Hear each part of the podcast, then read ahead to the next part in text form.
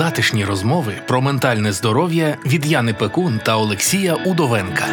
Подкаст Менталочка покликаний допомогти розібратись подекуди філософськими питаннями. Для мене ці розмови інтервізія. У мене чомусь виникло таке враження, що нас тут троє: я, ти і людина, яка нас слухає. І от ми втрьох говоримо. Експертка з питань гендерної рівності та кризовий психолог про переживання молоді під час війни. Друзі, всім привіт! Знову пройшло два тижні. Зараз в нас великі події відбуваються в Україні. Крім того, що е, йдуть і хороші, і не дуже новини з фронту. Ще й приходять, от от зараз 16 днів проти насильства.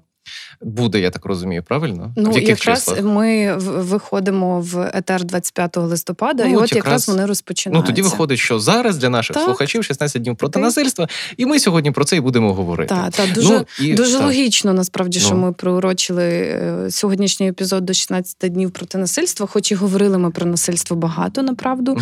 в попередніх епізодах, але якось так ну розірвано, ніби знаєш, то ну, тепер то там, це то так там. сфокусовано. Я тільки, я тільки маю сказати, що сьогодні з вами, з нами, е, Яна Пекун, е, власне, експертка, кризова менеджерка, експертка, консультантка з гендерної рівності та соціальної інклюзії, ведуча подкастів на радіо Сковорода і просто хороша людина. Ну і я, Олексій Удовенко, кризовий психолог, автор. Е, Всякого науково-популярного всякого науково-популярного, і до того ж у нас сьогодні є гостя. Так, е, з нами сьогодні є Олеся Компанієць, яка є керівницею програми з протидії та запобігання гендерно зумовленому насильству фонду ООН у галузі народонаселення UNFPA. Олесю, вітаємо вас. Добрий день, дуже рада з вами бути. Так. І ми дуже раді, що ви до нас е, долучились, бо ми відчули потребу підсилення власне сьогоднішньої розмови такою експертизою. Але будемо дуже багато вас питати, ну не тільки якихось там статистик, бо я знаю, що вас дуже часто це запитують. А хочемо справді поговорити про е, контекст насильства і і про те, як він виникає, чи можна цього уникнути, як загалом працює система протидії ну, запобігання. Мені, мені як психологу ще було би цікаво дізнатися особистий контекст. Да? Тобто, що приводить людину. Да, і ну тому, що я знаю свою історію, я знаю історію інших людей. Е, і якщо ми говоримо про щось е, про таку серйозну діяльність масштабну, то от має бути дуже сильна мотивуюча е, сила, та, яка рухає людину. Тому мені здається, що це теж дуже цікаво. Так, та, От як люди знаходять себе в цьому. Ну тому, от власне, я думаю, що нам тому, от у мене буде... мільйон запитань. Чудесно. Гаразд. Е, Ну, власне, давайте напевно зробимо такий ретроспективний вступ про те, що 16 днів проти насильства це така е, всесвітня інформаційна кампанія, яка була ініційована першим всесвітнім інститутом жіночого лідерства ще у 1991 році. І, в принципі, щороку ця кампанія компанія привертає увагу до питань е, гендерно зумовленого насильства, захисту прав людини загалом, тому що це не просто там якийсь один день, це ціла низка подій, е, яка от власне відбувається з 25 по 10 грудня, угу. і це є 16 днів. Але Україна, мені здається, так як я спостерігаю, і так як я долучилася останні роки тільки до професійно до цієї тематики, Україна не не відразу, не з 91-го року явно брала участь в цій кампанії. Олесю, тут у мене відразу питання до вас, бо я знаю, що ви набагато довше працюєте е, в цій темі і можете то теж якось розказати свої враження про цю кампанію. Е, як давно Україна бере участь в інформуванні населення з цієї тематики? Е, і чи це співпало з активним розвитком загалом систем по запобіганню і протидії домашньому і гендерно зумовленому насильству? Ну, так, таке, розумієте? Ну, Трошки бо, закрутила. Ну, я закрутила, ну, да, але, але це важливе та, питання. Бо, бо бо, я ж знаю, та фонд ООН у галузі народонаселення він дуже багато є в чому локомотивом змін, от саме в цій тематиці. Е, І мені здається, що цю акцію теж якби так і дуже ініціативно. Е, підхоплювали саме в UNFPA. Але можливо я помиляюсь. Як воно було? Як воно було насправді? От розкажіть нам, будь ласка. Залюбки. Е, в Україні акцію 16 днів е, активізму проти гендерного насильства. Е, громадянське суспільство, міжнародні організації, уряд та органи міської влади втілюють багато років. Наприклад, за підтримки UNFPA ця акція втілюється з 2015 року в Україні. І з 15-го ну, року вже. Так, е, це досить гарний досвід. І з кожним роком е, масштаби цієї акції, рівень залучення е, людей в містах, громадах по всій країні зростає. Я працюю в UNFPA майже 4 роки, і навіть за цей невеликий час я бачу величезну еволюцію того, як потужно мобілізується українське суспільство протягом цієї акції сказати про свою позицію проти насильства та висловити підтримку тим, хто зазнав чи зазнає насильство наразі. І, наприклад, цього року ми маємо безпрецедентно масштабну акцію. Ем, ми її кодово називаємо Мозаїка в 60 е, містах України по всій країні. Ми встановили мозаїки які зображують е, картину насильства, але не очевидно. Тобто, це не очевидно про синці, побої, а картина, яка нібито нормальна, але викликає дещо дискомфорт. Е, і ми пропонуємо всім українцям, українкам долучитись до того, щоб ту мозаїку розібрати. Часточка по часточку розібрати повністю те зображення з тим, щоб символічно показати, що кожен крок, кожен, ем, кожна дія, кожне слово кожного українця та кожної українки роблять великий внесок в те, щоб в українському суспільстві зникали такі картини і ситуації насильства. І е, становилась е, дійсно нульова толерантність до всіх проявів насильства. Акція об'єднує всі ці 60 міст і втілюється також на національному рівні. Більш того, ми пропонуємо е, всім, хто хоче долучитись до цього заходу, але не живе в цих містах. Це найбільші міста України і столиця. Зробити це онлайн. А онлайн е, пропонуємо інтерактивну гру, освітню, цікаву, е, за яку навіть пропонуємо гарні подарунки. Тому всі українці е, всіх запрошуємо долучити до цієї акції цього року і тим самим зробити свій внесок в тому, щоб зникали ситуації насильства серед нас. Ем, я що б хотіла ще сказати, ця еволюція є такою. Ем, досить природньою. З тим, що чим більше ми робимо протягом року, тим більше виникає е, очікувань і сподівань, що наступного року буде щось більше не тільки протягом цієї акції, а в цілому, взагалі, у сфері протидії та запобігання домашньому та гендерно зумовленому насильству. І я дуже рада, що все більше людей долучається. Якщо минулого року на під час 16 днів активізму понад, е, понад якщо не помиляюсь, понад 80 тисяч людей по всій країні брали участь, незважаючи на пандемію, брали участь у заходах. Цього року ми очікуємо, що кількість е, кількість громадян, які будуть брати участь у акції цього року, офлайн навіть буде більше. Ну, подивимось, на нас чекає е, цікавий період, і я рада, що Україна є такою активною. Клас, дякуємо, що поділились цьогорічними планами. Я думаю, що якраз коли люди слухатимуть от в етері менталочку, то ну, вони якраз та, то якраз воно актуально. А я маю таке питання, бо я людина, ну ніби з системи, і я розумію, що питання е, протидії запобігання домашньому.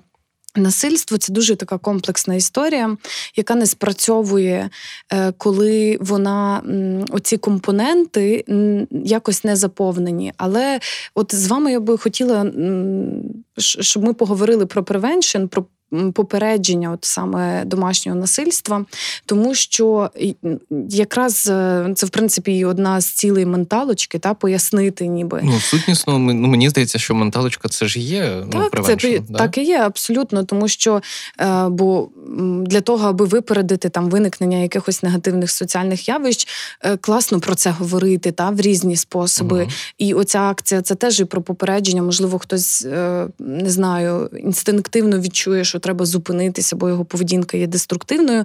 Бо питання домашнього насильства то досі стигматизована тема, і не всі направду е, цільові групи, там не всі оці е, інфобульбашки, в яких ми перебуваємо, в курсі того, як виглядає домашнє насильство. Це насильство чи ні? Ну, в силу власне наслідків і патріархальної системи, е, яку я так ну просто тут описую дуже в негативному світлі, бо направду вона дає дуже багато різних наслідків. Так Ця система До шкодить чого? всім взагалі. Ну абсолютно. Але знаєш, от мене е, в Олесі я би хотіла дуже вас запитати питання по тому, як ви міряєте взагалі ем, дію того, чи працює превеншн от у, у вашій роботі, чи вже є перші якісь там результати, або е, наскільки багато людей там зрозуміли, що це насильство, і їм треба змінити цю поведінку, або там піти від кривдника кривдниці. Ну залежить то теж від того, в якій вони ролі.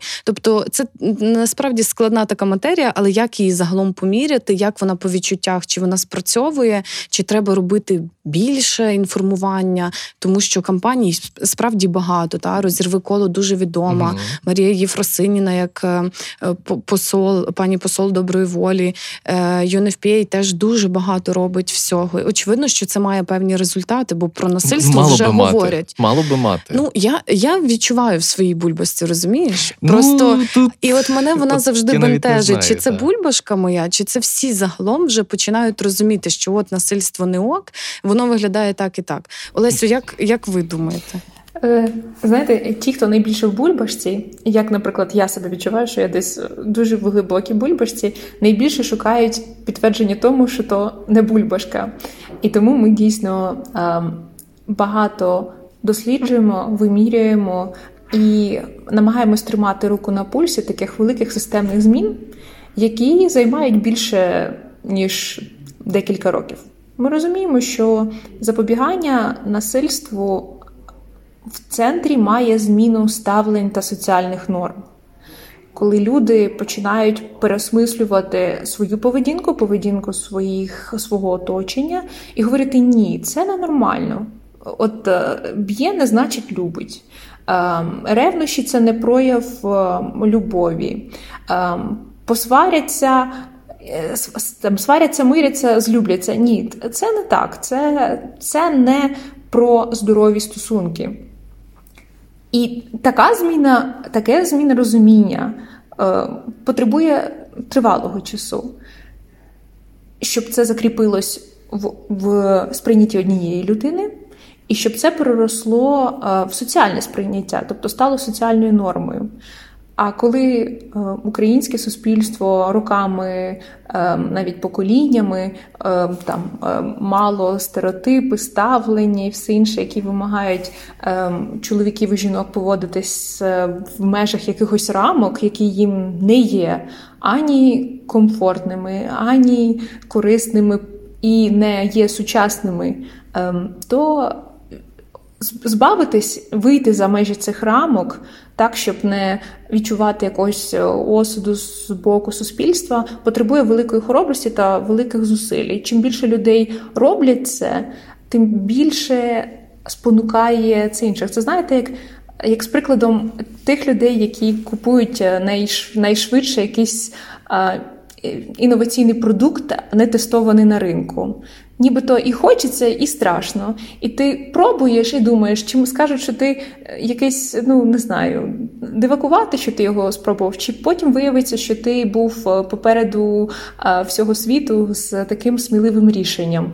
Але чим більше з людей з твого оточення, чи сусідів, чи знайомих роблять таке саме, то відчуваєш, що нібито ти, як то кажуть, в тренді, на хвилі. Так ось ми бачимо, щоб змінити норми, потрібно, щоб всі, хто сміливий, зробили перший крок.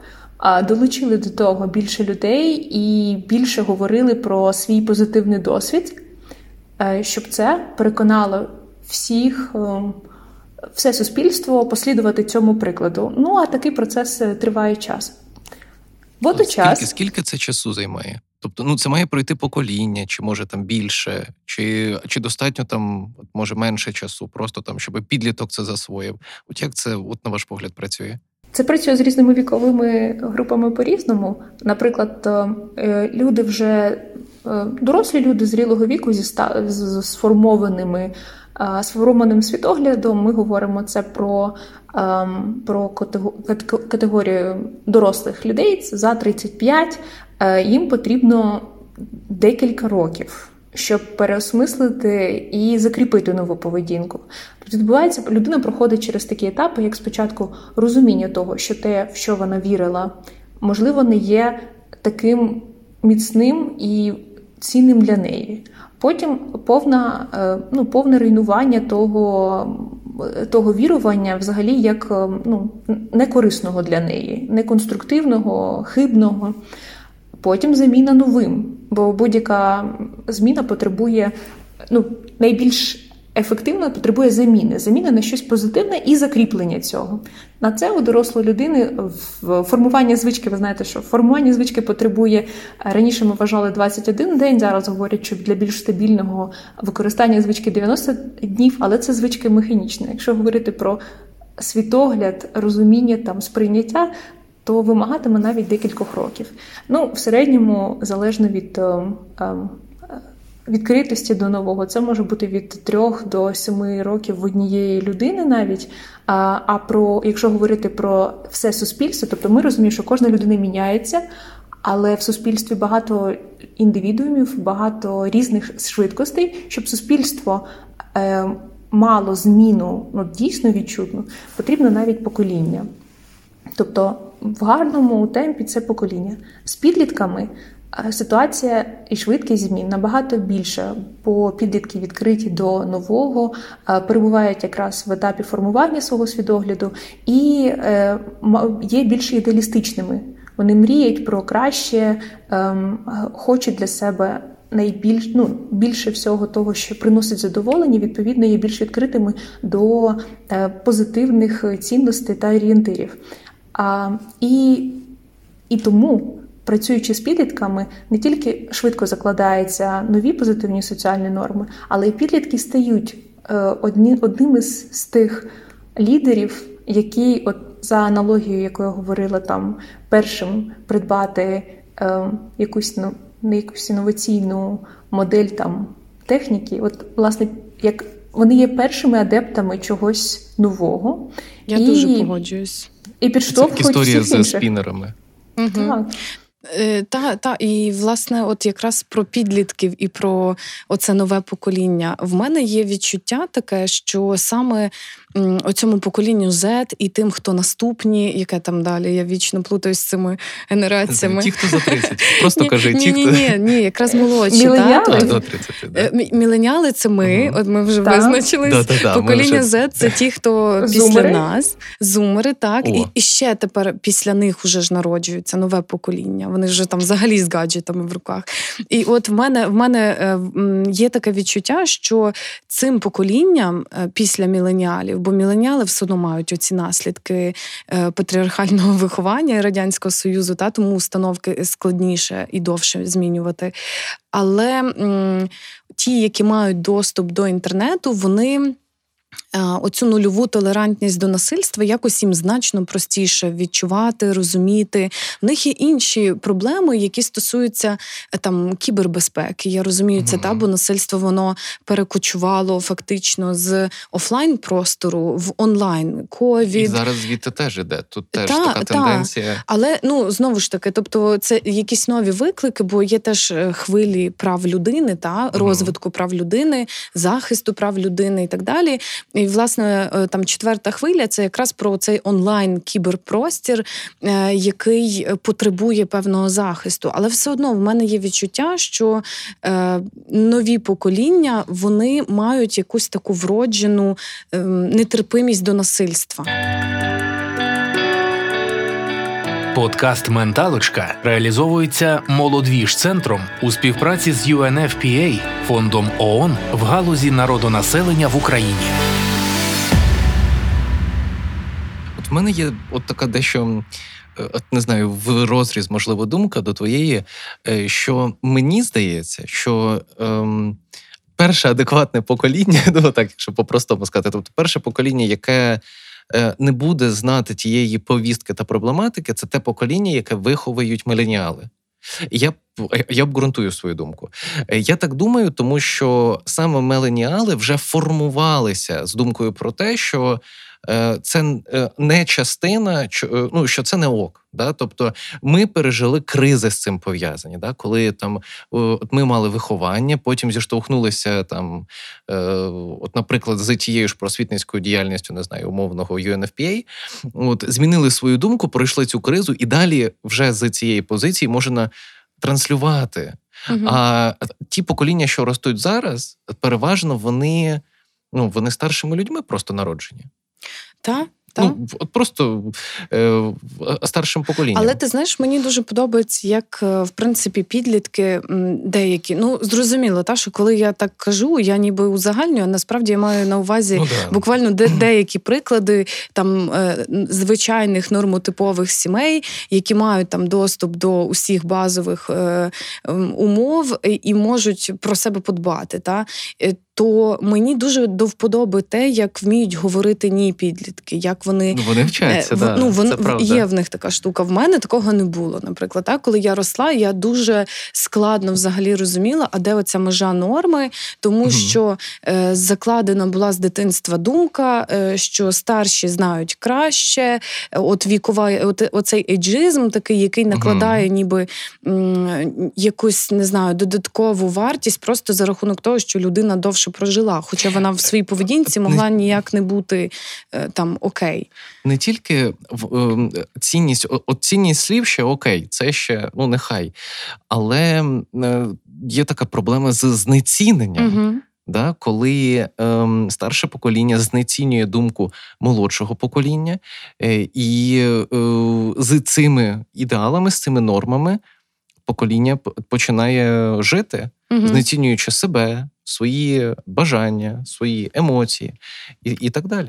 Що власне У мене ще до Олесі, напевно, таке ну якби логічне питання, бо а, вже дев'ятий місяць триває повномасштабне повномасштабна війна в Україні, і вона а, оголила дуже багато соціальних проблем, нерівності і викликів, з якими нам доводиться стикатись щодня. Я знаю, що UNFPA е, Посилено працює в деяких е, напрямках, які теж додатково, ніби та е, прийшли як виклик війни. Але як ситуація загалом з домашнім насильством на фоні цієї війни в Україні? От саме в Україні. можна це виміряти? Мені от навіть цікаво, от на цьому рівні. Um. Виміряти домашнє насильство чи гендерно зумовлене насильство надзвичайно складно, якщо можливо, взагалі. Бо через приховану природу цієї проблеми це як айсберг. Ми бачимо лише ту вершину айсбергу, тобто ті е, випадки, коли люди, е, які постраждали від насильства, або свідки цього, ну, цієї події, наважились сказати про це. Знову ж ми говоримо про тих передових, які сказали ні, я не хочу цього терпіти, я звертаюся за допомогою.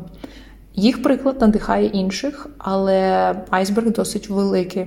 В умовах війни е, в мене відчуття, е, що айсберг цей занурюється глибше в воду, бо додається до соціального контексту, оцей, знаєте, е, класична фраза не на часі.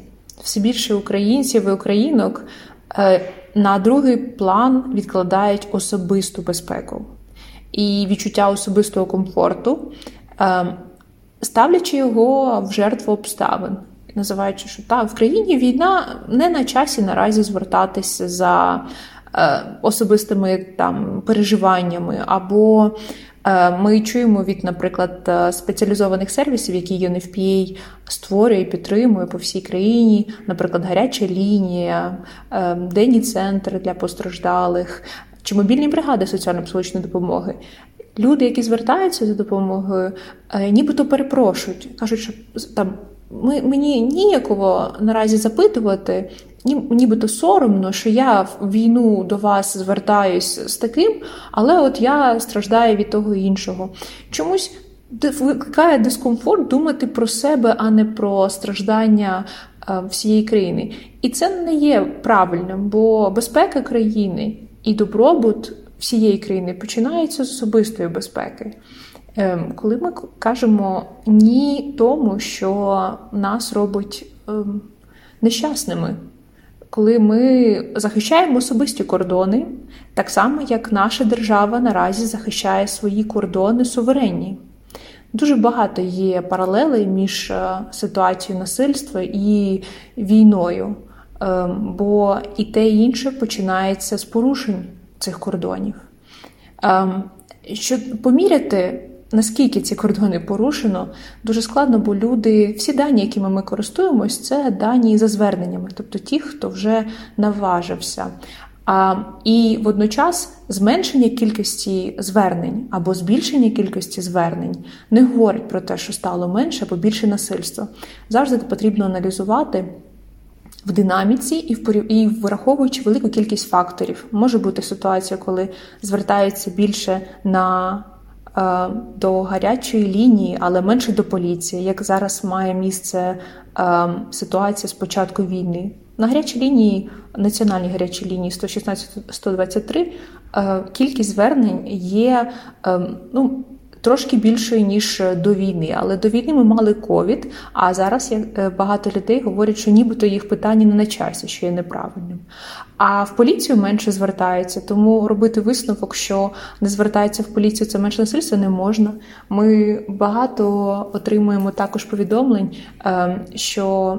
Е, наприклад, оператори гарячої лінії фіксують те, що люди бояться звертатись до поліції, вважаючи хибно, що їх партнерів, наприклад, е, мобілізують і відправлять на передову.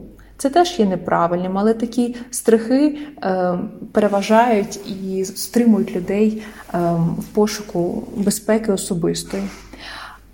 Повертаючись до питання про е, як змінюється взагалі ситуація, як змінюється, як ми міряємо те, чи досягаємо якихось результатів в цілому, не тільки як організація, як суспільство у подоланні насильства. Скажу, що це тривалий процес. Ми щороку проводимо національне дослідження е, соціаль... ну, серед е, у суспільстві, суспільстві щодо ставлення та ем, та сприйняття проблеми насильства. Ми вимірюємо те, як що люди знають про насильство, як вони чи вони вміють розрізняти форми насильства, як вони вважають за потрібне діяти, чи втрутяться вони у випадок насильства. Чи вважають вони, що втрутяться у випадок насильства, якщо стануть його свідком? Ми не запитуємо це дуже прямо, бо хочемо уникнути соціально бажаних відповідей. Запитуємо через е, такий сценарій, тобто описуємо ситуацію як сценарій, запитуємо респондентів. Українців, українок, як би вони ну, вчинили в тій чи іншій ситуації.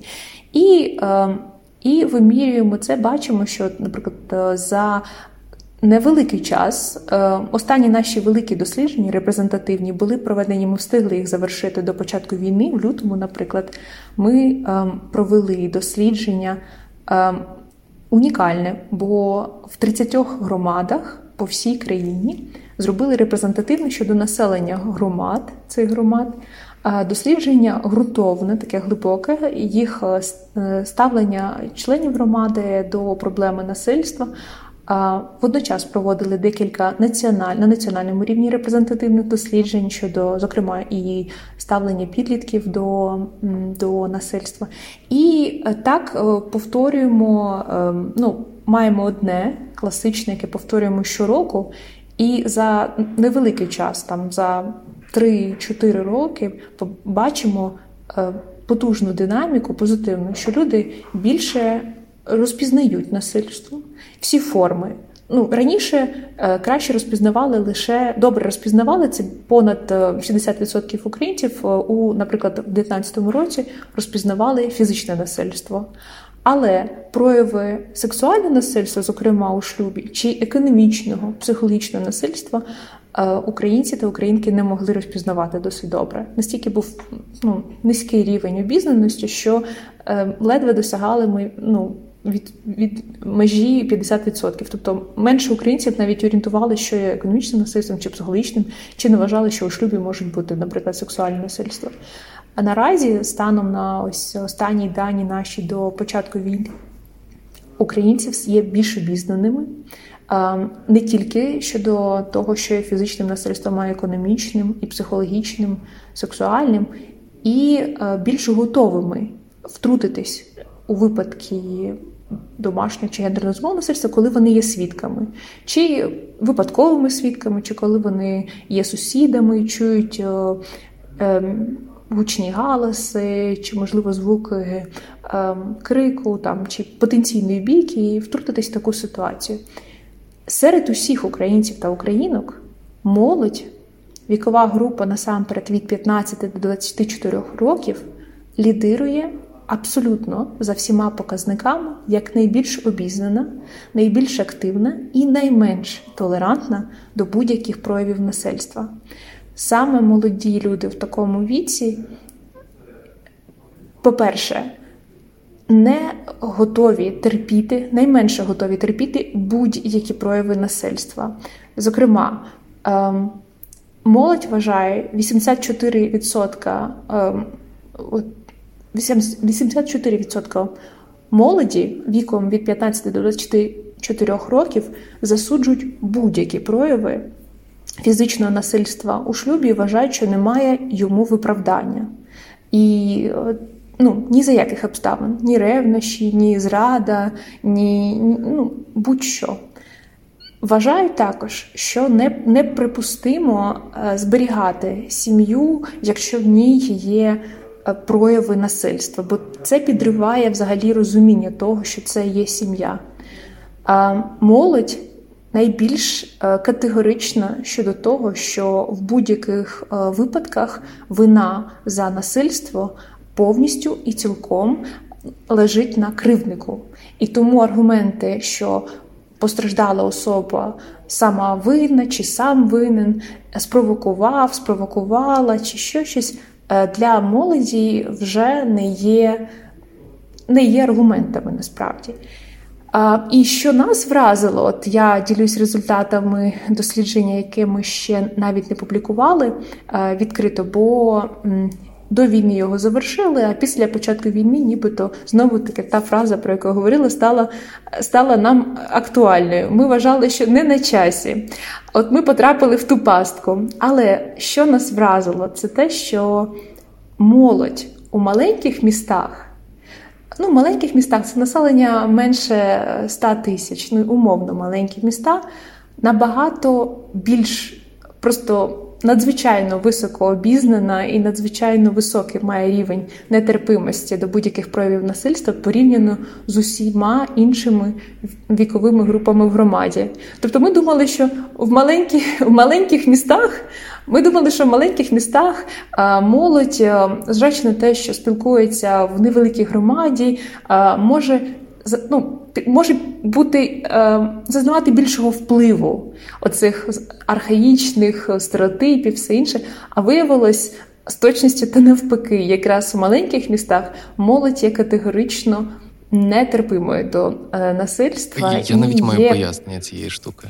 Так, прекрасно. Давайте якраз ну от я б хотіла з вами щодо цього почути вашу думку. У мене просто я про це вже міркував раніше. Я це на собі відчув, коли ми їздили з проектом Здоров'я без сорому. Е, і я зауважив в певний момент, що мої очікування щодо рівня освіченості не відповідають е, реальності. Я почав так задумуватись, і е, є в мене певне припущення. Я вважаю, що вся справа в більш тісному, в більш тісній суспільній взаємодії, яку пропонує менший населений пункт.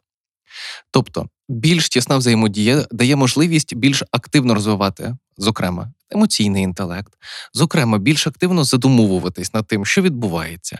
Так, тобто, більше, е, більший досвід, більш багатий досвід в комунікації. Натомість в великих містах ця суспільна взаємодія набагато менше. Просто за рахунок того, що в нас суспільні простори ем, не не так легко утворюються, як в невеличких містах. Менталочка затишні розмови про ментальне здоров'я. Це дуже цікаво, але знаєш, е, існує дослідження, і власне є така організація навчає для України, якось mm так вона називається Teach for Ukraine. Е, та і вони мають е, на своїй меті скоротити оцей розрив, який є згідно досліджень про знання в дітей, які mm живуть у сільській місцевості і в великих містах. Та там є дослідження, яке говорить, що цей розрив становить три роки. Е, якщо я не помиляюсь, три роки там. От і е, ніби це про знання такі освітні, наукові. Ну, знаєш, знаєш, тобто про викладання в школі. Проблема. Але те, що каже Олеся, угу. це ж дуже цікаво, бо це якраз це про ці про, про знання про життя. Угу. Типу, те, як мені жити, це круто. Е, Знаєш, є такий жарт, що будь-який IQ-тест вимірює те, наскільки респондент е, погоджуються з думкою того, хто писав IQ-тест. Це те саме. От, от такі дослідження вилами по воді. Ну, вимірювали вони загальний освітній рівень відповідності програмі. Ну, може, в селі е, в невеличкому селищі дійсно так. там не настільки по програмі йдуть. Але, Але це не про емоційний інтелект. знаєш. Та це взагалі це не про інтелект. Е, бо бо це ж про просто про про знання і про доступ до освіти як такий. Та? Тому доступ що, до освіти зараз всюди е, є. Дивись, є та є тепер з інтернетом, ну, там зараз, умовно, зараз але е, ну там ніби є організація, які е, говорять про те, що коли є оце менторське таке навчання, знаєш, mm коли є передача знань від людини до людини або підтримка, оцей комунікаційний процес, це краще допомагає дитині засвоїти знання і соціалізувати реалізуватись, та? тобто зрозуміти uh-huh. десь там якісь такі процеси. Але. Знову ж таки, це не говорить ніяк про про ці знання, знаєш, ем, того, як жити, як мені жити. Бо мені хімія умовно не ну там не дуже може допомогти. Але розуміння того, ем, які мої права, та де я маю точно сказати ні, це те, що мені допоможе. Але це стигма е, села. Розумієш, ну, і вона момент. існує, тут вона існує, і от навіть те, що ти кажеш, що ти їхав там стереотипним, е, стереотипною mm думкою про те, що там отак. І от Олеся сказала статистику, я здивувалась, бо я така, та ну mm ніби ну, я теж думала, та, да? я теж думала навпаки. І це дуже цікаво. Дякую, що поділилися. Да, Олеся. Це дійсно в мене взагалі є таке е, стандарт. Е, от, от така штука, яку я постійно спостерігаю. Я дуже люблю десь на першій сесії запитувати своїх клієнтів, що таке емоції. І той ступор, в який входить людина вперше в своєму там за 20, за 30, за 50 років вперше в житті, задумавшись над тим, що таке емоція, ну це просто не передати словами. А мені здається, е, що це настільки базово. Тобто, ну ми розуміємо, як працює праска, ми розуміємо, як працює зір, але ми абсолютно не не задумовуємося і не вивчаємо, як працюють елементарні навички взаємодії, комунікації як працює психіка, як е, е, працює теж насильство. Е, от у вас. Ем, я, до речі, хотів якраз задати запитання: а як ви прийшли в в цю всю історію з насильством? Ну, з протидією з протидією насильства? Це якась історія? Це щось внутрішнє? Я не Класичне для менталочки це... питання, Олеся. Так, класне, класне питання. Е, Мені здається, що посада в мене ну, більше ця і посада, і роль, і можливість мене знайшли. Бо я сама е, до е, початку роботи в цій темі працювала е, з питань військової політичної безпеки так, Такий, знаєте, хардкор, ну, не те, що воєнщина, але хардкор, національна безпека. Ці мені теми були близькі. Я думала, що від того, наскільки добре озброєна та захищена е, держава, залежить її е, дійсно національна безпека і можливості розвитку людей. Як ми а, бачимо, в тому в тому був резон. В якомусь сенсі так, але але знаєте. Для мене було е, початок роботи в цій темі, був якимось викликом таким. Я переосмислила абсолютно все щодо того, про що раніше думала як вірне, і зрозуміла для себе, що національна безпека починається з безпеки особи, тобто з безпеки в її домі. Ем, і є науково підтверджені ем, ну, аргументи, що е, цей взаємозв'язок від національної безпеки до людської безпеки. Е, є таким, як знаєте, коло взаємним, і так само від е, того, наскільки велика безпека в суспільстві, ну, а безпека в суспільстві починається від безпеки вдома, безпеки особистості. Ем, цей людський вимір безпеки формує і впливає на національну безпеку. Наразі, звичайно, що з тим, що е, наша держава е, захищає свою, своє право на існування, свою свободу, складно думати про те, що це все починається нібито з дому однієї людини. Але давайте згадаємо про те, що в тій країні, через яку все це почалося якраз в будинках відбувається страшне. Там насильство не, не те, що не є злочином, а є нормою. Там, де жінко сядь, е, твій день 8 березня, е, хто ти така, або коли звертається до поліції е, з побоями, гвалтуваннями, говорять: ну, ідіть, розбирайтесь там. І про це говорять наші наші співвітчизники, які, яким довелося пройти через такі страшні ситуації на на тимчасово окупованих територіях України, коли вони приходили mm-hmm. ледь живі в поліцію, ну умовну поліцію ну, окупантів, і ті казали: та що? Що ви вигадуєте? Йдіть додому. А вже наші громадяни, українці, українки, здали і знають, що ні, це ненормально. І я тут тут велика така філософська і наукова тема, але я дійсно бачу прояв того, як десятиліттями, навіть століттями в в тій країні, у, ну, в Росії.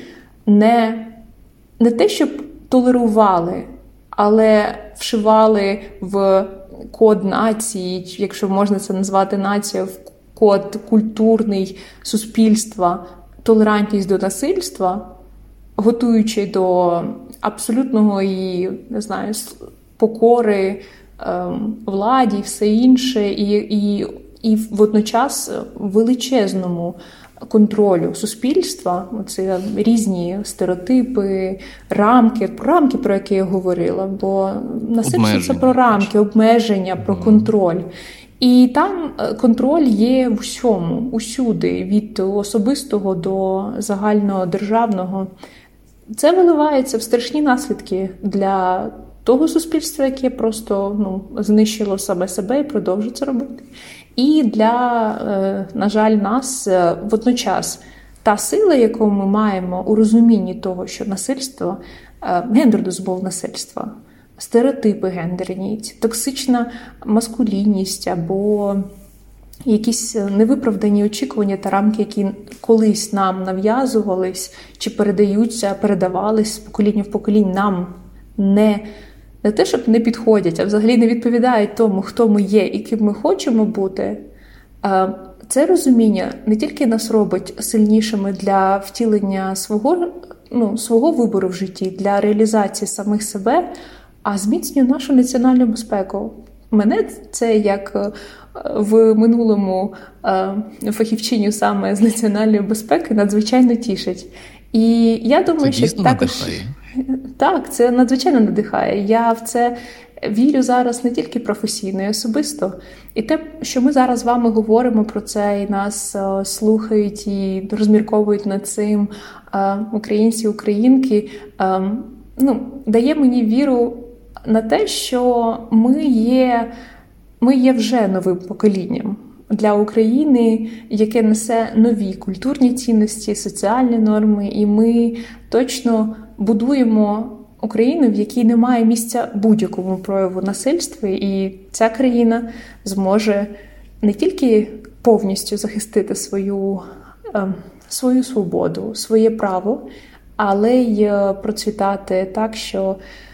Ем, що буде нам всім на втіху. Бо знаєте, здорові стосунки це перш за все про свободу бути собою, і ми боремось mm-hmm. зараз за свободу бути собою. Я якраз хотів сказати, що ну, якщо вже так глобально подивитись, то ми ж е, ну відбувається війна. Е, хтось в окопі зараз, хтось без світла, без тепла. І всі ці люди терплять щоб зберегти от все те, про що Так, ми зараз так. говоримо. Права, гідність, свобода. Права, так? гідність та свободу. Е, ну що, я думаю, що будемо відпускати нашу гостю. Олесю, дуже дякую. Дуже вам за- дякуємо. Це було так продуктивно. І за ретроспективу, і за ваше особисте бачення, е, і за працю, бо ми знаємо обоє, як це складно формувати е, таку важливу е, складову, як якраз е, нульову Це титанічний толерантність. труд. Титанічний, правда. То дуже, Дуже вам дякую. дякуємо і бажаємо вам успіху в цьому. Ми з вами. Дякую дуже. Так. Дякую, дякую за цей прекрасний діалог і дякую за те, що ви робите величезний внесок у формування нової культури, нової щасливої України. Дякую вам. Дякую. Дякую. Дякуємо. Менталочка з Яною Пекун та Олексієм Удовенком. Ну, мені здається, що ми обговорили таку левову частку тих питань, які взагалі пов'язані з, ем, з системою боротьби з насильством. Ну, мені здається, що тут лишилося тільки поговорити про власні емоції і якісь там штуки, які ми робимо, і які можливо.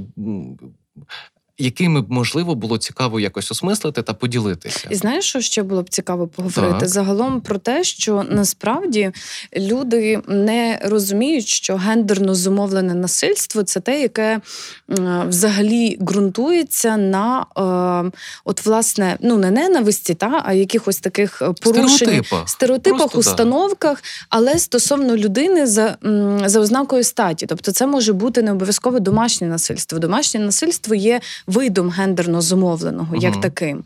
Люди дуже часто це плутають. Я кажу зазвичай через кому таку умовну, знаєш. Е, і Чому вони це плутають? Е, Тому що ну це через законодавство насправді Я ця так вся розумію, штука. що назва збиває. Назва збиває досить таки, та тому що гендерно зумовлене насильство, воно зараз в законодавстві вже буде. Е, ну, Стамбульська конвенція дуже допоможе, в принципі, і криміналізувати певні порушення е, людин, прав людей, та які стосуються там, не знаю, ну от власне на. на Через гендер, та ті, які про це, про гендерно зумовлене насильство, власне. А домашнє насильство це те, яке поширюється там на певне коло людей. І тут дуже важливо розмежовувати, бо мені здається, ну ми ж говоримо про молодь. А Молодь дуже часто стикається з гендерно зумовленим насильством, бо ейджизм, який е, є порушенням там прав е, людей за ознакою віку, це якраз може бути гендерно зумовленим насильством. Знаєш, коли ти приходиш на якусь там нову роботу, е, і ти за замовчуванням опиняєшся от в такій пастці е, новачка. Ну, да. от, от цієї людини, яка має вислужити оці всі штуки. Тому що е, є все ж таки конфлікт поколінь, як на мене. Е, ми про нього теж говорили, але е, все одно мушу сказати, що. Люди, які працюють тепер на рівних умовах, якщо ми говоримо про старші покоління, це ті покоління, які звикли до цієї такої системи ієрархії, ієрархічності, і да, дуже- як це і дуже- раніше. і дуже тривалого е, тривалої роботи на одному місці праці. І вислуговування на цьому Мгм. місці. Да? Тобто що була- вислуга років щось Та, там означає. Та, та. Тобто була така от, от певна, знаєш, ніби роки дають справді досвід через, можливо, відсутність доступу до знань, до, о, до науки, освіти і так далі. Досвід життєвий справді давав якусь перевагу. Тепер це не так, і нові е, фахівці, фахівчині можуть бути значно крутішими за людину, яка працює там 20 років і не використовує ніякі інноваційні навички. Тому судити взагалі та по справедливості треба виключно по тому, які навички існують в людини, чим саме вона е, ну власне користується в цій роботі. І я єдине, що хотіла б акцентувати тут, що потрібно знати свої права. Але якщо ми говоримо про роботу. Робоче місце зараз існує дуже багато інструментів для захисту своїх прав. Якщо організація є окей, то в неї точно існують політики поведінки або там політика по протидії сексуальним домаганням, експлуатації на рух, протидії торгівлі людьми. І оці всі безпекові Мгм. політики вони ж насправді не є просто собі бумажками тепер. Це, це реальні правила Саме завдяки, от, власне, і алгоритми. да. Тобто, яким чином тобі діяти, куди тобі звертатися, якщо порушують твої права? Бо чому за кордоном відчувається більша захищеність соціальна, от власне в контексті роботи, та тому що е, ці правила вони не є е, ну не є просто формальними, та вони вони справді працюють усюди. І ну я вважаю, що з таких правил в цьому контексті починається власна безпека. Але якщо е, лю, молода людина стикається, наприклад, з домаганням на роботі, або ж з тираном, е, тираном, керівником чи керівницею, це справді проблема, про яку потрібно говорити, і треба. Точно знати, як поводитись в тому чи іншому випадку. Я, до речі, е, цілу історію розкажу з я, цього я приводу. Я знаю цю історію. Ні, ні, ні. Але мені здається, ми могли б теж е, свій досвід тут розповісти. Ну так, тут є багато моментів. Я от останні півроку то всі комерційні договори, які в мене відбуваються, ем, е, ну, це пов'язано там з психологією, чи майже чи пов'язано там з блогом. Я завжди вношу блог. Про е, гендерні стереотипи, там про те, що замовник там зобов'язується дотримуватися етичних правил. Е, Чисто по приколу. Я розумію, що ну. Ну, по факту, це просто дає мені підставу розірвати договір, якщо людина чи організація попала в скандальну історію. Да? Це з одного боку. І з іншого боку, стільки запитань викликає це: типу, а чого, а нащо це? А для чого лякає. це в договорі? А це лякає. А, я просто я дивлюся, ну а там пункти про, наприклад, сексуальну е, експлуатацію. Ну, якщо ви не збираєтесь, якщо ви в собі впевнені, то вас ну, взагалі немає а хвилювати. А ти не думаєш, що проблема в тому, що люди не знають, що це таке? Я я впевнений, ну, що в цьому проблема. Що люди не задумуються. Бо насправді сексуальна експлуатація досить складний термін для визначення, та? тому що коли людина наділена певними повноваженнями ну, на робочому обмін місці... будь-якої влади на так, так, О, і обмін, або або в принципі тиск за угу. рахунок більшої влади, та і це зумовлює певну таку перевагу. Так, а речі, насильство, а насильство воно ж формується якраз за рахунок того, що є в когось якась перевага. Це може бути перевага як фізична, так е, психологічна. Тобто, коли людина просто Більш там впевнена, або напориста. або нарцис, просто та ну, да. з, або психопат з розладом да, якимось. Да, ну ми, ми ж цього не знаємо, ми ж не діагностуємо, але вона здійснює певні маніпулятивні такі штуки, які впливають. Та вона може угу. цим впливати. Або ж в неї є перевага економічна, і хтось є залежним від цієї людини. І так само тут у нас є робота, та коли людина відчуває Тобто це є сутнісно.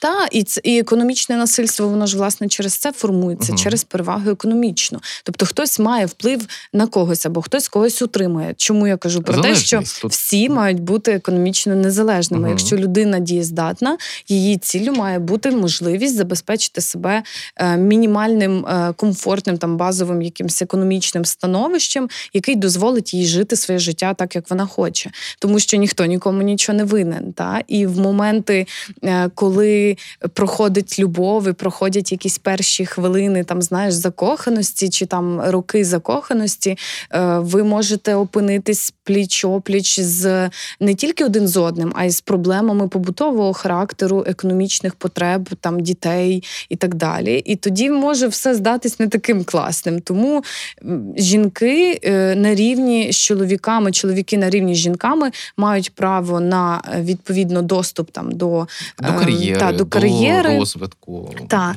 Ну з іншого боку, ми вже тут е, можемо впертись в питання гендерної там вертикальної або горизонтальної сегрегації праці угу. і так далі. Але ну то, то вже таке. Ну, це вже окрема та. історія, хоча доволі обширна. Да? Скільки там різниця в зарплаті? Ну ні по різних статистичних відсоток. даних це 32%, але насправді ну, я думаю, трішки трішки менше. Дивись, цей цей показник його насправді складно поміряти, угу. тому що будь-який там держстат рахує показник у галузі. Він не рахує конкретно по позиціях, і тому складно це зрозуміти або там порахувати. І ем, через це виникає дуже багато дискусій. Зокрема, чоловіки кажуть про те, що та ну там я працюю на роботі, там Катя е, займає ідентичну посаду, як я, і вона має так само там таку саму зарплату. Ну, звісно, якщо працедавець е, окей, він розуміє свої, е, свої обов'язки, то він не буде за гендерною ознакою давати комусь більшу uh зарплату. Але це настільки непомітні показники. uh Тобто, коли тобі, наприклад. Дають премію, тому що в тебе троє дітей, і ти чоловік, та а чоловік керівник, він ніби має це відчуття солідарності. uh Ну таке ж буває. Та і він такий, знаєш, там на під новий рік, коли там дають премії людям, зазвичай ну в нормальних умовах, е, то він може схильний більш там виписати премію чоловіку. Ну, чисто на такому. От я, до речі, ну, хочу ну, таке... ще один поінт от тобі навести. Ем, Просто вплив суспільних стереотипів та ролей та норм е, робить е, умовно маскулінну поведінку більш е, суспільно схваленою для чоловіків. І навпаки, ну. Що ми називаємо маскулінною поведінкою? Це певна напористість і так далі. Да? Ну, там, Стереотипно. І навпаки, жінок за цю поведінку суспільство не не підтримує. Дуже цікава От. думка. І угу. тут в чому штука? Да? Що чоловік маючи суспільне схвалення, може зарядити там вдвічі вищу ціну, а а роботодавцю не завжди є різниця. Він ну, він може подивитися і подумати: ось цей працівник просить більше, ну напевно, він краще щось знає. Да? Угу. Ну а чого він просить так. тоді більше? І і, і тут вже таке явище само самодискримінації, можна навіть сказати, так. коли ці стереотипи е, в нашій голові сидять так глибоко, так. що ми самі себе дискримінуємо. Тому що так, абсолютно погоджуюсь з тобою. І е, знаєш, є така книжка, е, я не, не можу пригадати назву авторки, але вона каже про е, сядь за стіл, ніби про жінок, які сідають е, самі сідають поза межами угу. столу. Тобто, це таке, знаєш, ніби мені тут не місце. Тобто за столом мають сидіти тільки чоловіки, або там за столом мають сидіти тільки топ, там mm-hmm. керівництво. Е, І я цю штуку спостерігала. Це дуже цікаво, бо я е, навчалась в університеті Франка, і оскільки була головою студентського самоврядування, я була з числа студентів, студенток, які входять у склад вченої ради. І вчена рада університету це дуже цікава така маленька екосистема, де ти можеш побачити, як патріархальні певні там установки, як і і я постійно спостерігала за тим, хто сідає за стіл, та тому що там є декани, є професори там різних рівнів, кому є місце за столом, і є ніби технічний персонал, який сидить поза столом. І дуже цікаво, що в цей технічний персонал, по-перше, входять здебільшого жінки. По-друге, навіть якщо серед них там опиняються якісь ем, теж професорки якогось ну, нижчого рівня, вони не сідають за стіл. Хоча за столом є місце ще. Угу. Але там там кожен знає, де чи є місце. Знаєш, це така усталена система, яка працює ну, в них в них є там оці ролі, знаєш, хто кому ієрархічно підпорядковується. Вони вже все розподілили. Та, та, розподілили. Та. та, але це насправді неймовірно цікаво. Менталочка з Яною Пекун та Олексієм Удовенком.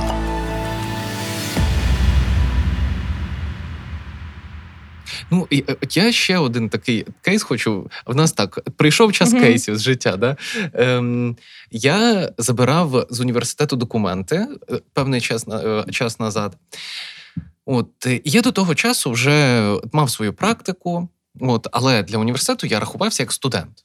От, І е, в певний момент я прийшов за своїми документами і відчув, що до мене відносяться не як до мене, як до професіонала, який там щось досягнув, а як до студента, і спевно, і, і, і не так, що типу, ого, круто, ти студент, а якось так типу, зневажливо трошки. зневажливо. Хтось ще раз раз на ти звертався в деканаті, угу.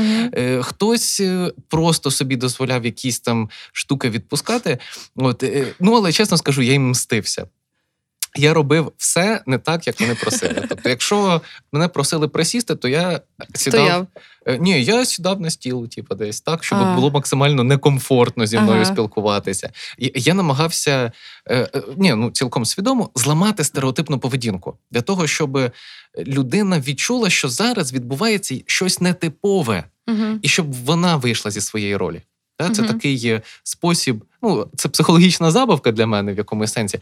Але да, це така існує. легка маніпуляція. Ну да, ну типу, е, але це про те, що навіть на цьому рівні, коли ти приходиш в університет, я пам'ятаю ці враження. Я розумію, що так не всюди, але от навіть починаючи там зі школи, з універу, є. Певний е, ейджизм, є часом деяка зневага. Навіть те, от я намагаюсь, я в собі не можу викорінити звичку звертатися до е, всіх людей, незнайомих на ви, в тому числі до дітей. Угу. От тебе є така штука, що складно ем, звертатись на ви до дітей? М, Ні. Ні, немає. А, а от я чомусь от я не у знаю. мене, я, мені взагалі дуже легко звертатись на ви до всіх. Ну, мені теж легко, але я забуваю. Для мене, оце коли вже я на ти звертаюсь, то це вже така, знаєш. Ну, Близькість, ну, да. певна, така довіра, якась формується. Знаєш, тобто, в мене, не в мене кажи, бо це нам не- знову будуть писати про. Ну, я багато кого на ти називаю, крім тебе. Це нормально. Ну, я розумію, просто коментую це. Це смішне. Да. Да, да, да. Ось, і власне, ем, я, я знаєш, починала якраз про гендерно зумовлене насильство говорити, бо сьогодні такий епізод він присвячений в принципі тому, аби інформувати е, і підсилити цю інформаційну кампанію. Бо мені е, кажуть, та це якась знаєш е, бюрократія там написати про щось. Ні, насправді говорити про насильство, писати про насильство, пояснювати, тлумачити це справді складно.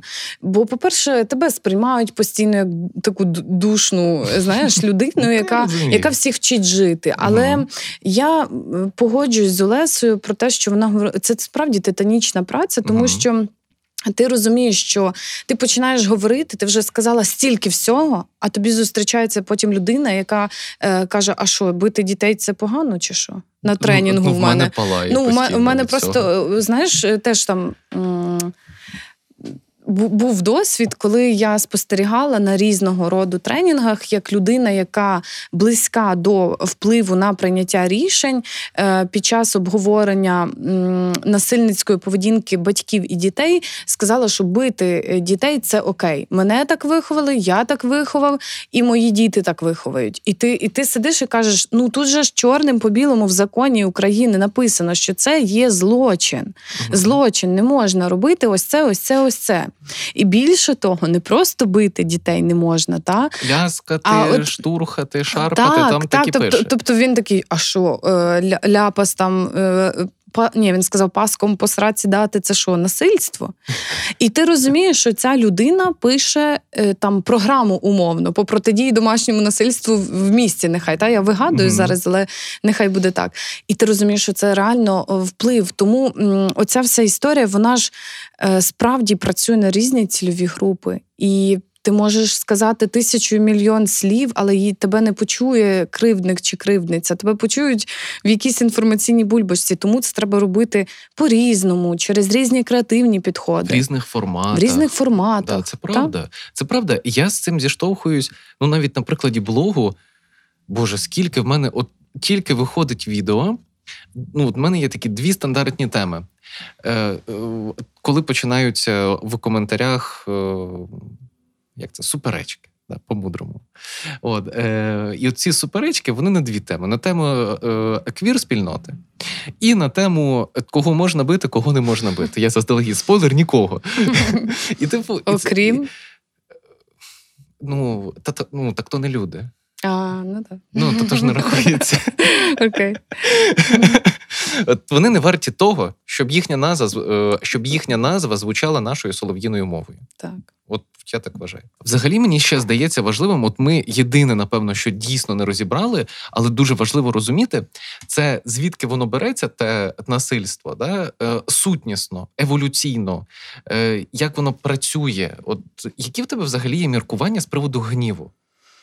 А, Що воно таке, той гнів? Дивись, в мене, в мене є розуміння того, що коли ми подавляємо свій гнів і не знаходимо екологічного способу його реалізації в просторі, е, то він десь виливається. Не, не екологічно. Не екологічно це якраз от способом, наприклад, насильства над кимось слабшим. Бо коли, е, знаєш, оця ієрархія, яка присутня в насильстві, е, коли там керівник, шеф накричить на працівника чи Мгм. працівницю, цей працівник, працівниця ну, Може схилить голову, Мгм. бо в нього є там певна ну, ієрархія, ці всі штуки.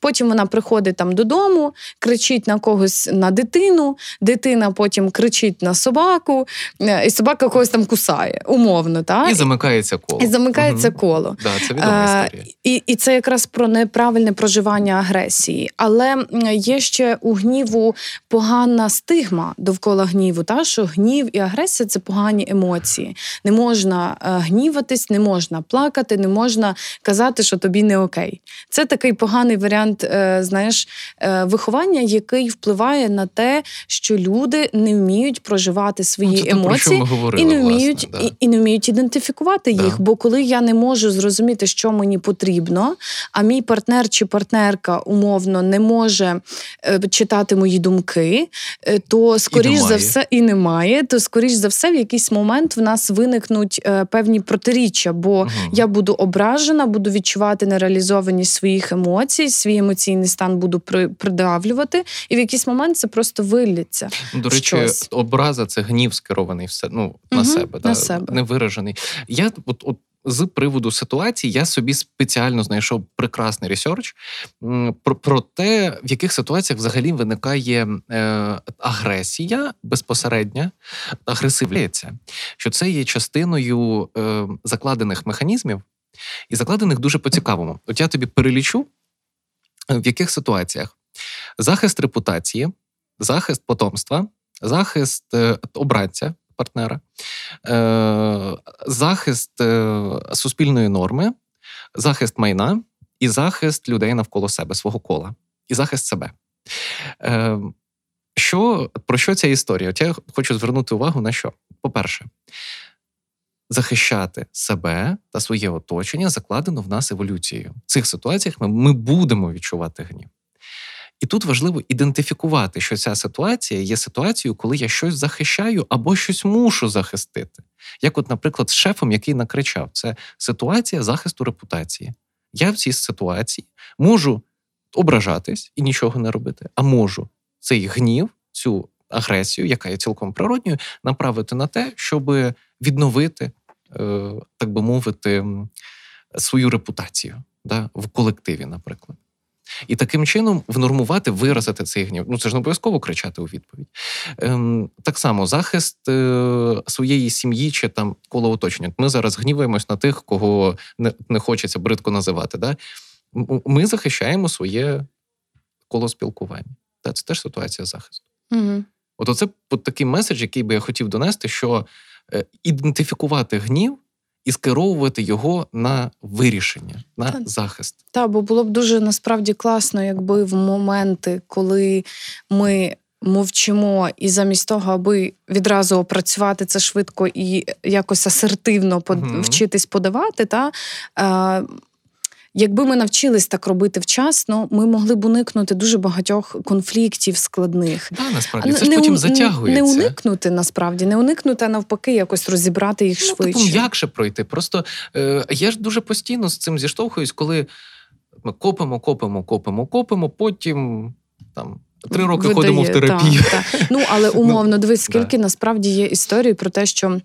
Жінка там, е, чоловік е, причиняв домашнє насильство стосовно неї системно, Мгм. пиячив, е, там не знаю, ем, ну був алкозалежним, побиття, там якесь психологічне насильство. А потім в якийсь момент дружина там п'ять ножових поранень, чоловіка, все, він помер. Ну, да, Ну, таке ж тут, ну, буває, ти розумієш? е, все одно знаходить вираження Так, ця штука. так. І це і я розумію, якби ну що в якийсь момент, якщо людська психіка не здатна опрацювати стільки болю, агресії і так далі, чому е, часто ну і власне Це в апатію може це або вилитись. за самозахистом там Мгм. може бути, та і може бути стан афекту і так далі. Мгм. Оці всі штуки, які можуть виправдати навіть постраждалу. Ц- Так, це не інструкція, це просто Ні, ну давайте зафіксуємо, що Яна розуміє жінок, які вбивають своїх чоловіків. так, не, не фіксуйте цього. Просто будьте обережні. На вулиці вночі може йти Яна Фекун. Боже, який жах. Олексій, що перетворюється? Добре, це? добре, добре. Я жартую, це просто жарт. Ні, ну та направду. Ну, ти говорила. Ми, здається, втратили, Втратили ниточку. нитку. Да. Ну, одним словом. Е, і, І, власне кажучи, якби ми вчились відразу відчувати свої емоції, розуміти їх і правильно асертивно проживати, то дуже багатьох проблем би не було. То це правда. От, це дійсно от на цьому, працює. от на цьому і закінчимо Да, сьогодні. Мені здається, це ідеальна нота на, на такому. не, я не, не знаю, вистачало її, так? бо їй дійсно не вистачало. Як завжди, я тобі щиро дякую. Це було Навзаєм. мега круто. Навзаєм. Стільки класного. Дякуємо нашій спікерці сьогоднішній гості. Е, і ну, напевно, ти маєш всіх оголосити. Е, Так, з нами сьогодні була Олеся Компанієць, проєктна менеджерка UNFPA, е, Олексій Удовенко, кризовий психолог, автор е, науково-популярного блогу Олексій Псі. А чому ми в кінці про це говоримо? Не знаю. Оголосити всіх ти сказав. Ну, і добре, я. добре. Мене звати Яна Пекун, і я не буду вбивати вас вночі. Всім дуже дякую. Почуємось за два тижні. за два Па-па. тижні. Па-па. Затишні розмови про ментальне здоров'я від Яни Пекун та Олексія Удовенка. Подкаст Менталочка покликаний допомогти розібратись подекуди філософськими питаннями. Для мене ці розмови інтервізія. У мене чомусь виникло таке враження, що нас тут троє: я, ти і людина, яка нас слухає. І от ми втрьох говоримо. Експертка з питань гендерної рівності та кризовий психолог про переживання молоді під час війни.